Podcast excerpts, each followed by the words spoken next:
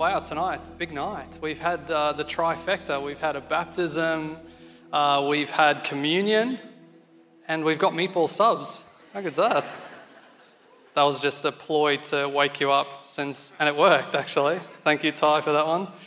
Um, well, yeah, as Ty said, we are starting a new series uh, on prayer, uh, which, which is actually something that uh, is probably quite core to everyone's experience. It just seems to happen naturally if you're, if you're in a tight spot or things are not going well. Uh, even people who would say in the, the best of times that they don't uh, believe in God find themselves praying to something or someone that they don't necessarily know.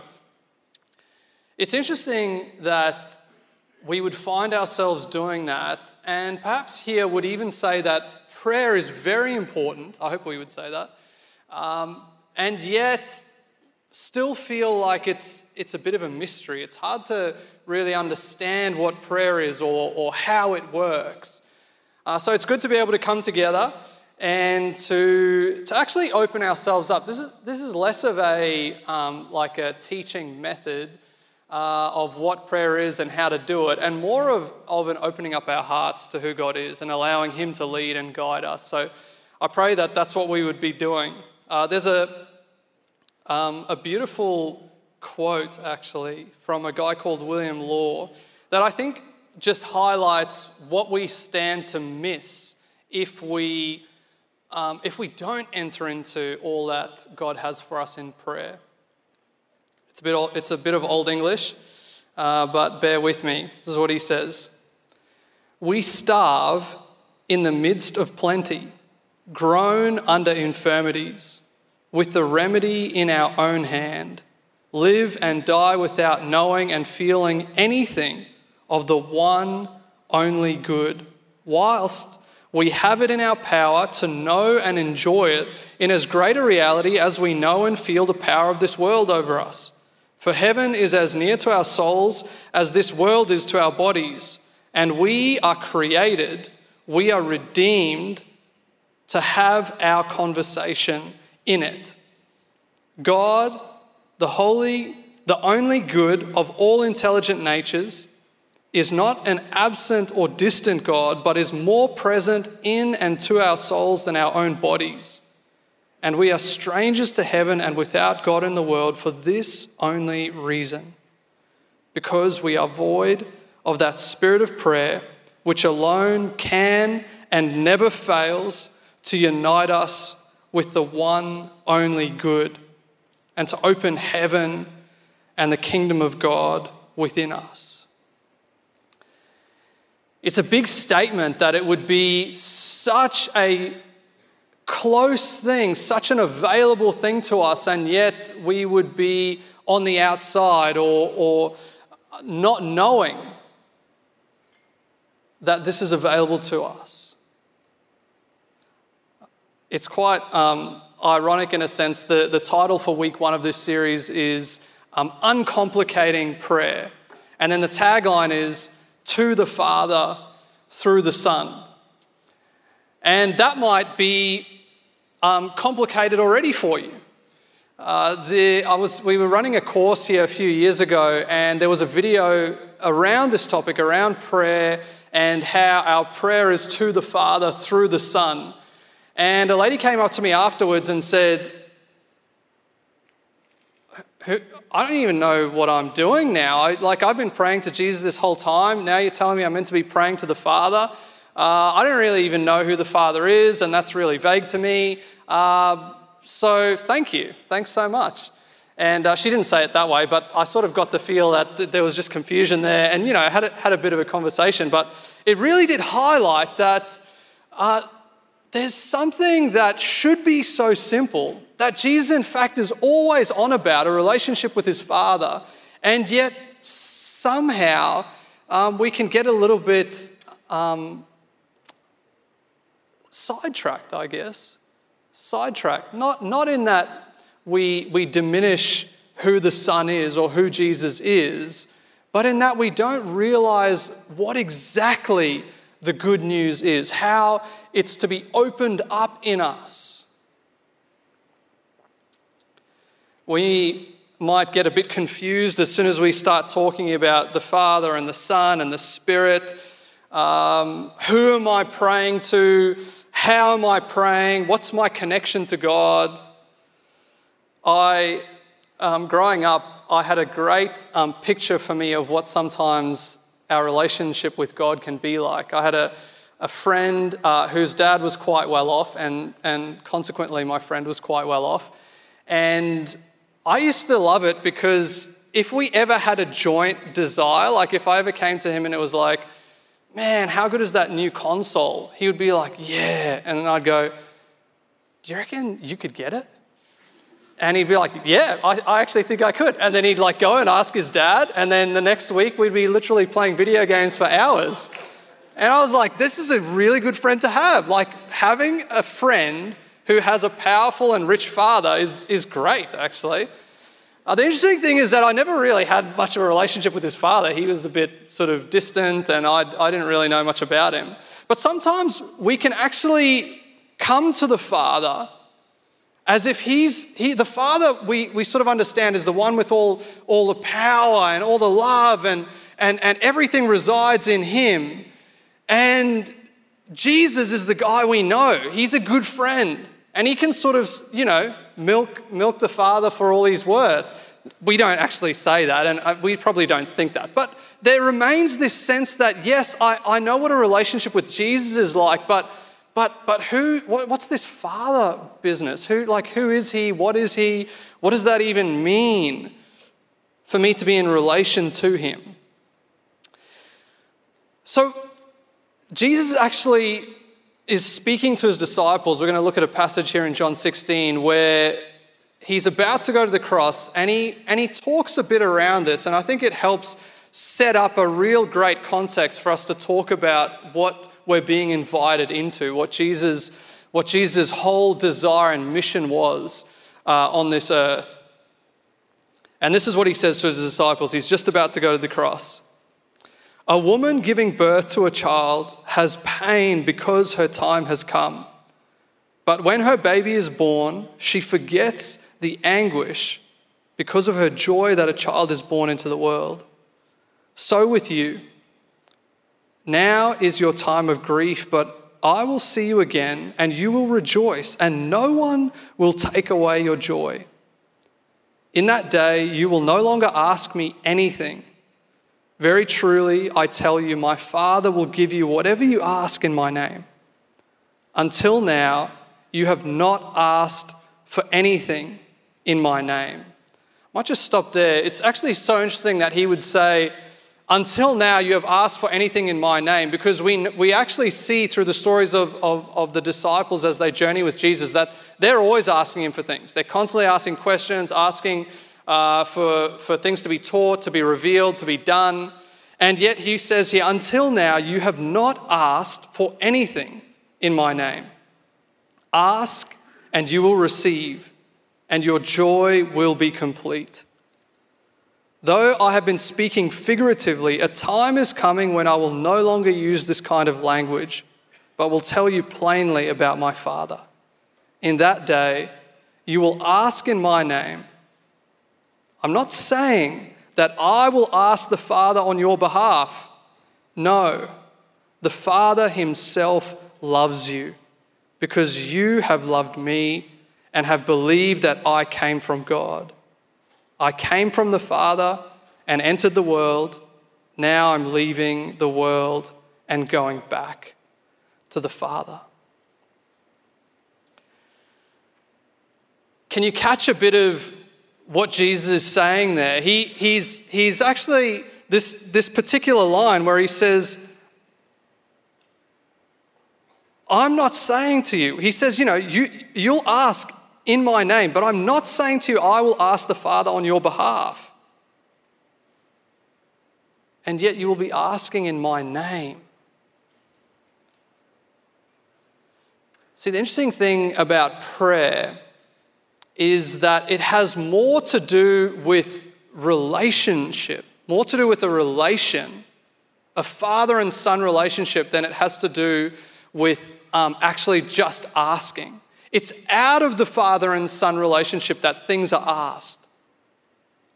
Sometimes we think of prayer a, a bit in the way that um, I saw my friend, uh, or, or, even without that connection point, uh, as, as if when we need something and, and we have a sense that there's someone who is greater and who has power to maybe help us, though we don't have a relation, we still feel that we should ask anyway, and maybe that person out of their own goodness will help us out. But there's no sense of, of there being a, a, a relation, a connection there. Jesus is saying that true prayer, powerful prayer, prayer that works, presupposes a relation. And that relation is the relation of a father and a child. What we'll see is that before prayer is an action, a doing of something, an asking for something, it's a nature. There's a nature behind it. The Bible will say the prayer of a righteous person is powerful and effective. The thing that's asked for is received. The prayer of faith the prayer of the saints. Jesus, in fact, is highlighting something that encompasses all these things, and it's the prayer of the child, the prayer of children. Prayer is based on a relation between God the Father and his child. We can see why when the disciples are looking at Jesus and they're seeing this relation, this as if heaven is open.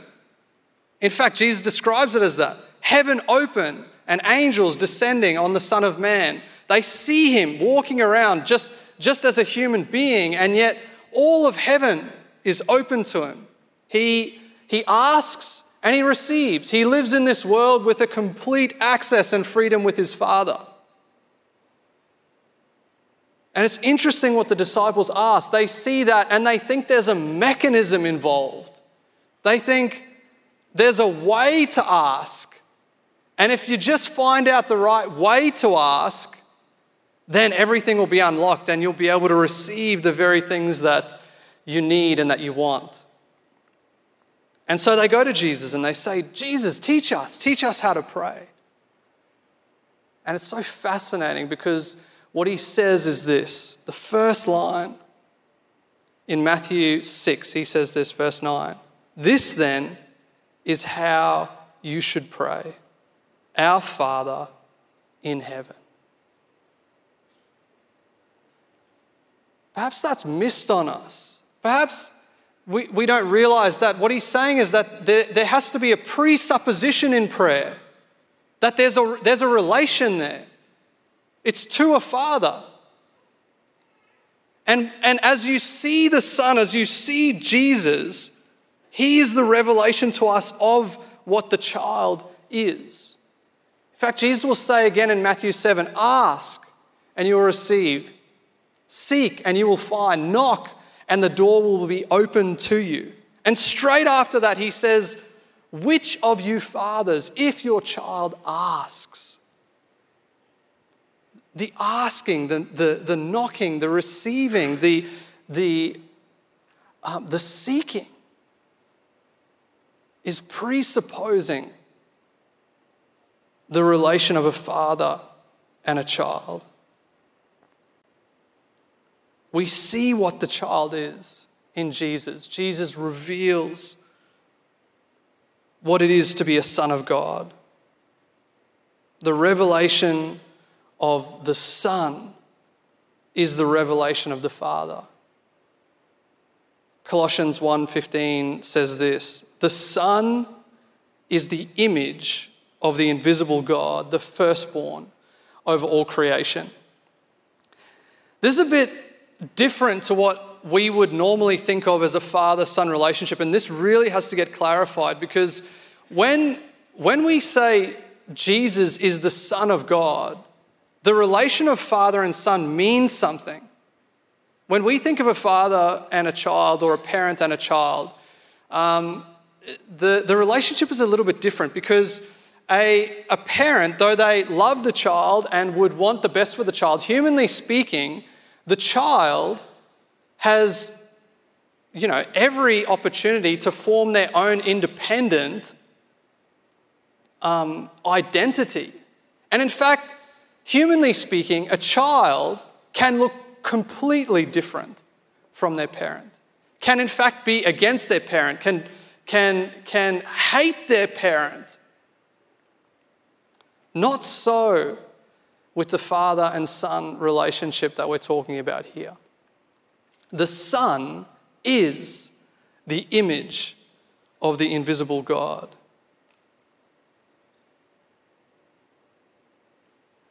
If you can think of, a, humanly speaking, let's think of a, a child in their relationship with their parent. The less a child is like their parent, the less their desires are like their parent, the things that they want are different to what their parent wants, the less confidence that child will have when they ask their parent for anything. Because their desires and the things that they want are at odds with the parent. Not so with Jesus.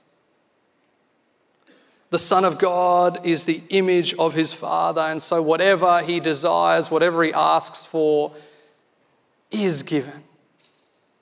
Jesus would even talk about this relationship when he says about prayer in, in Mark 6. He says, um, When you pray, he's talking about this relation, right? When you pray, believe that you have received it and it will be done for you, right? There's a confidence there, a, a presupposition that even in the, in the very asking, the thing that is being asked for is already given. It's an incredible relationship that Jesus is revealing.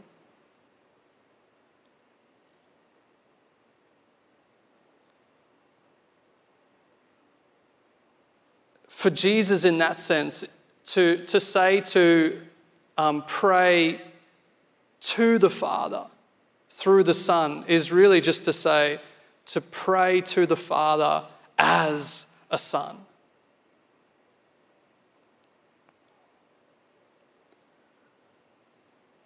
And that's, that's great. I mean, we, we see that. We, we read about that. We have a sense that, yes, Jesus, all of heaven is open to him, nothing is restricted. Everything that he asks for, he receives. But what does that mean for us? What's our relation to the Father? And Jesus says, pray not just to the Father, but to our Father. There's, there's, an, there's an implicit invitation, an implicit characterization of, of who the disciples are as they're asking him that question, who we are as we come to him and ask that very same question. And there's an invitation there for us to find ourselves as children of God. Colossians goes on to say this. It said, The, the Son is the image of the invisible God, um, God, the firstborn over all creation.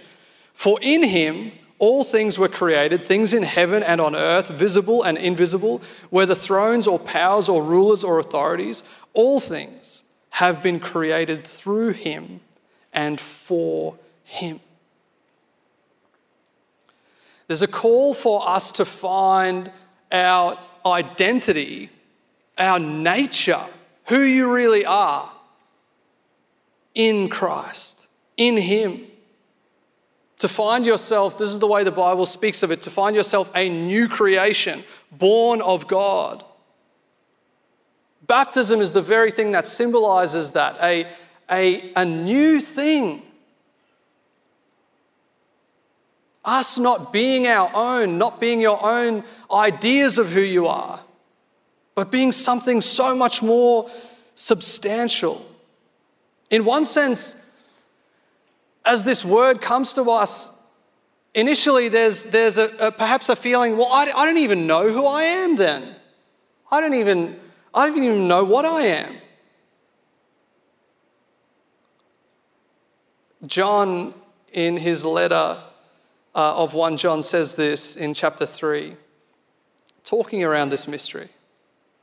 See what great love the Father has lavished on us that we should be called children of God. And that is what we are. The reason the world does not know us is that it did not know Him. Dear friends, now we are the children of God, and what we will be has not yet been made known. But we know that when Christ appears, we shall be like him, for we shall see him as he is. All who have this hope in him purify themselves just as he is pure. Do you catch what John is saying there? He's saying that we are children of God. We are as the Son of God is in Him. And yet, we, it, there's a sense that we don't see it clearly yet. We don't fully understand the fullness of who He is. When we see Him as He is, we will know who we are. Strange, right? And yet, there's an invitation there now that the fullness that you do see of Christ at this very moment, all that you see of Him, for you to receive the word from God, there is the child. There is who you are. Everything else that is not as He is, is not you. Everything that, that you feel is a weight and a burden that, that, that separates you from God is cleared. And the word over you is that as he is in this world, so too you are, which John says. Paul says it this way, Galatians 2:20. I have been crucified with Christ, and I no longer live, but Christ lives in me. The life I now live in the body, I live by faith in the Son of God, who loved me and gave himself for me. There's a little bit of a stepping into the unknown here. As, as we surrender ourselves, as we put ourselves on Christ, as we trust in God, what happens? We, we surrender ourselves, we, we lose ourselves. You're not your own, you were bought you no longer define who you are. And yet, there is a definition, there is an identity of who you are that is being revealed and opening up to you. Not just opening up outside as if it's something that you're learning, but opening up in you the very reality of Christ, the Son of God in you. Therein lies the child of God, your right, your inheritance to all things to ask the Father anything in that nature, in that name, and receive. You may feel an, an inadequacy. Yes, that's, that's wonderful of Christ, it's, it's, it's wonderful in theory, but I don't feel that to be who I am. The things that I desire, the things that I ask for, perhaps are not being fulfilled. And yet, Jesus calls us not to look to the outward appearance, and yet to put our faith on Him. Christ is, is the gate, he's, he's the gatekeeper. He only sees in us what is Himself. Only Christ in us is the child of God, because that's actually all of who you are. If you can believe that, if you receive that, that's the truth. You are nothing other than who He is in you, despite all appearances, despite what you may feel in this very moment. We're mistaken. We don't know who we are if we believe that what we are or who we are is anything other than Christ. Jesus says, Do not suppose that I've come to bring peace to the earth. I did not come to bring peace, but a sword. And it seems so contradictory to his nature, what, what, what we might um, look and, and, and see of him in, in, in, in every context. And yet, this is the very thing that he is doing. This is the very reality of him in you. As he comes, he comes as a sword, a double edged sword, to, to divide what even seems like it's one thing and reveal where Christ is, that you may know who you are Christ in you. He comes to cut away everything that you think you are that is not actually who you are because it's not Him living in you. The nature of the Son, the very Spirit, the root, God's seed, remains in you. Not as a, a translator from the outside, not as someone who, who um, um, like that friend of mine, is this, this contact, but, but remains on the outside, but the very life of Christ as your relation, so that the relation to the Father is yours. The Father loves you, and you know that love. There's confidence there as you come to the Father. because the Son is resident as our life. Recently, um, I was in Cambodia with a few of the interns, and uh, there's something about Cambodia that uh, probably you might know. It's, it's similar to a lot of third world countries, but you can't drink the tap water. Um, and that's a bit, it's a bit frustrating. So you're constantly thinking about, okay, how, uh, where, do I have enough water? Is there a place where I can buy good bottled water? And there's, um, it's so hard because then there's even like fake good bottled water, and it's, it's so complex. It's so hard just for the most basic thing. But the one thing they do have, which is the most beautiful thing, beautiful picture actually, is incredible fruit. Their fruit is like, it's the best mangoes I've ever had um, even in the off season, just so juicy. Like it was almost just like drinking a smoothie when you're biting into a mango. So if you were ever thirsty and you couldn't, like the fruit's everywhere to buy, if you were ever thirsty and you couldn't find a good bottle of water, you could just eat, eat a, like buy a fruit and just eat a fruit. It was incredible.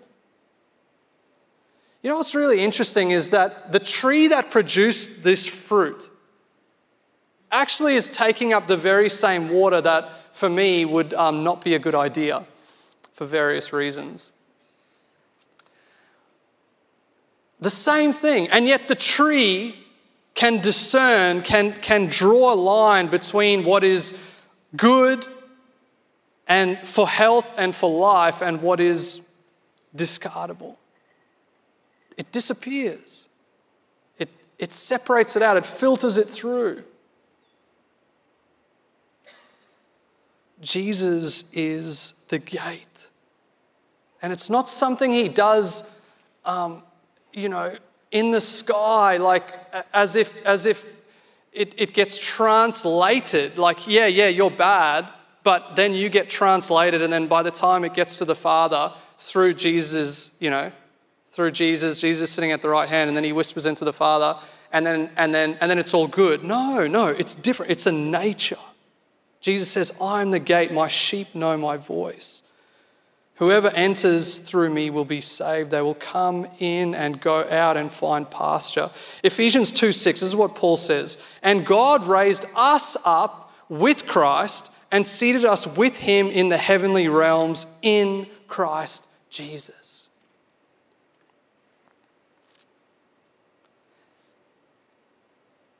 It, it's almost impossible to believe. And it's almost impossible to believe because it's so unattainable. There's nothing that you could ever do for this to be a reality in your own life, for you to make it a reality, unless it's given. And the very word of Christ to us is that's what is given. That is the reality for you. Prayer as a relation that the child would be resident in you as your life. Whatever you ask, whatever you pray, believe that you've received it. Who are you?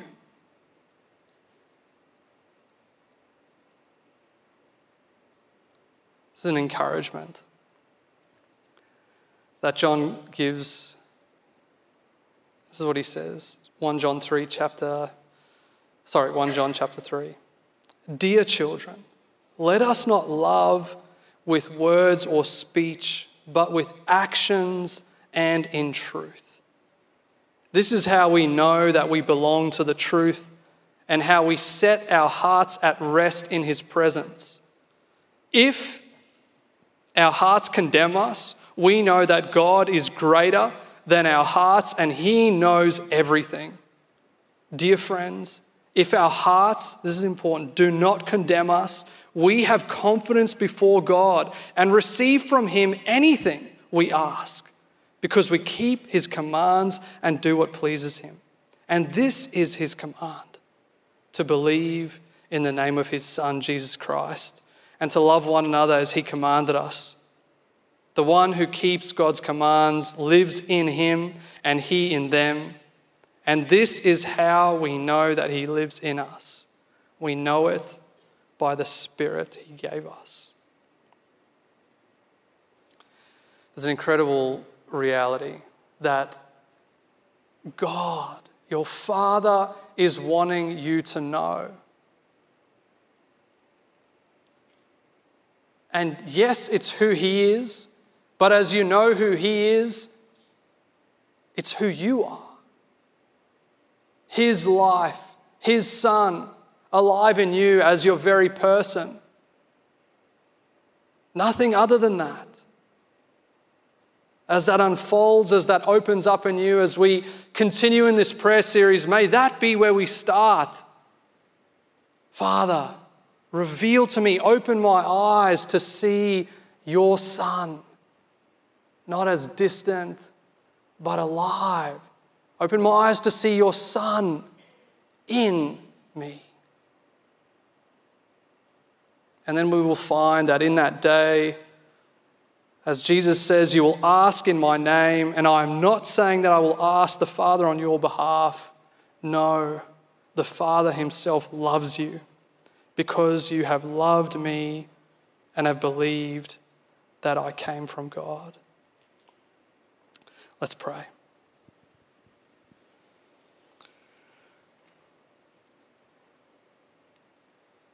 Father, what a delight to say the very word, Father, and to know that your word to us, your very Son to us, is reconciliation, is the opening up of your life in us.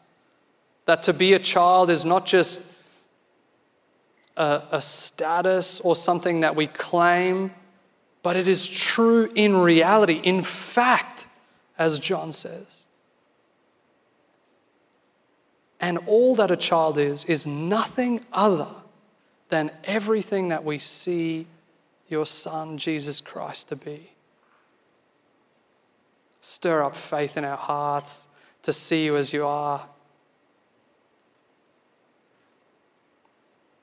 May the life that we live now, that is your life in us, Christ in us, be lived by faith in your Son. And so we thank you. We come to you. Be glorified. Amen.